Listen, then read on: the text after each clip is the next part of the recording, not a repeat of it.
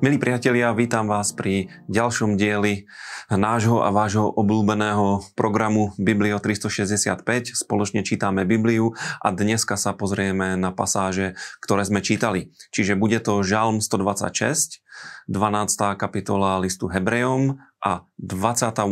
a 29. kapitola Ezechielovho proroctva. Začníme pri žalme. Opäť tu máme pútnickú pieseň, to znamená žalm, ktorý bol určený na to, aby ho ľudia spievali počas veľkých sviatkov, keď putovali do Jeruzaléma. Už sme si hovorili o tom, že tieto žalmy e, prezentujú veľmi dôležité biblické pravdy, ktoré si treba opakovať a v ktorých sa treba vzdelávať. A tento žalm hovorí o tom, že Boh dokáže zmeniť údel svojho ľudu že dokáže úplne zmeniť osud alebo situáciu, v akej sa Boží ľud nachádza. V dejinách preto máme niekoľko príkladov, napríklad ehm, záchranu z Egypta, Exodus, alebo záchranu v Perzii pred prenasledovaním, alebo návrat z babylonského zajatia. Jednoducho Boh v dejinách Izraela stále znovu a znovu dokazoval to, že ho dokáže zachrániť aj v ťažkých situáciách. A e, tento žalm hovorí, že Boh s nami urobil veľké veci. A nech je to pozbudením pre nás, pre všetkých, lebo Boh s nami chce robiť veľké veci. Boh nerobí veci v malom. Áno, zaujíma sa aj o naše malé, obyčajné životy, ale chce robiť veľké veci. Chce nás dvíhať, chce nás posúvať správnym smerom a e, v tomto žalme je tiež napísané Zmeň náš údel, hospodin, ako riečiska v Negeve. E, Negev to je púšť na juhu Izraela a tam sú také údolia, ktoré sa nazývajú vády a vždycky raz za rok, keď je obdobie dažďov a začne pršať, tak tieto ináč vypráhnuté riečiská údolia sa naplňa vodou a skutočne tam tečú veľmi mohutné, intenzívne vodné toky. Je to ako taká prívalová vlna, ktorá sa preženie púšťou a presne toto hospodin koná v našich životoch. Presne toto koná v, životo, v živote každého, kto v neho verí a hoci by sa cítil vypráhnutý, aj na tej púšti môžu vytrisknúť pramene vôd. A tento žalm končí veľkým povzbudením e, o tom, že e, každá naša žatva je veľmi radostná a je veľmi dobrá, ale prichádza po sejbe. A keď človek seje, tak častokrát seje so slzami, ale žne vždycky s radosťou, vždycky s plesaním. A aj toto je jeden zo základných princípov Božieho kráľovstva.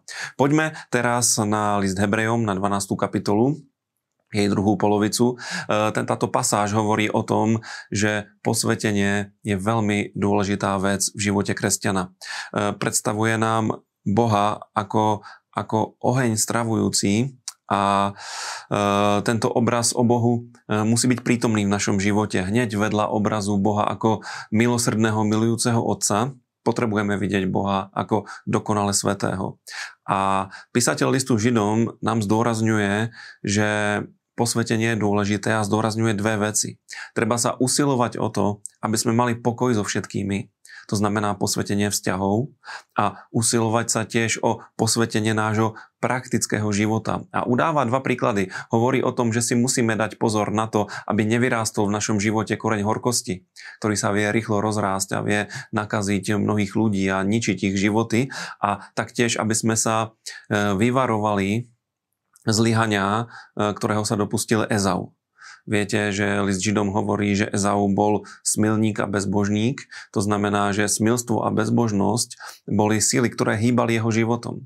A konkrétne v Ezavovom prípade došlo k zlyhaniu, kedy naplnenie okamžitej potreby, nejakej urgentnej telesnej žiadosti e, zamenil za požehnanie, ktoré mu patrilo vzdal sa svojho práva prvorodenstva a hoci neskôršie so slzami hľadal možnosť e, znovu získať toto požehnanie, tak, tak ju nenašiel a nenašiel ani miesto pre pokánie a e, práve preto je veľmi dôležité uvedomiť si, že e, posvetenie je dôležitá vec.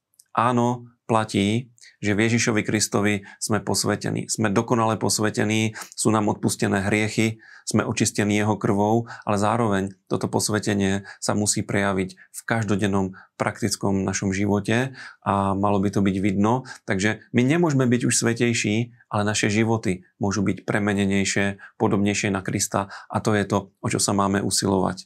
A ja vás k tomu všetkých pozbuzujem a celá pasáž končí tým, že naša služba Bohu musí splňať a ako keby spájať také tri dôležité duchovné skutočnosti. Má tam byť milosť, lebo pánovi slúžime z milosti, nie z vlastnej, sily. Má tam byť úcta k Bohu a má tam byť bázeň. A keď tieto tri veci splníme, vieme poslúžiť Bohu, ktorý je stravujúci oheň.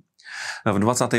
a v 29. kapitole Ezechiela e, čítame biblické zjavenie o pádu satana. Je to veľmi dôležitá pasáž, kde je opisovaná sláva tohto prekrásneho aniela, cheruba zastierajúceho, v ktorého srdci sa našla pícha, ktorý padol a bol zvrhnutý z neba.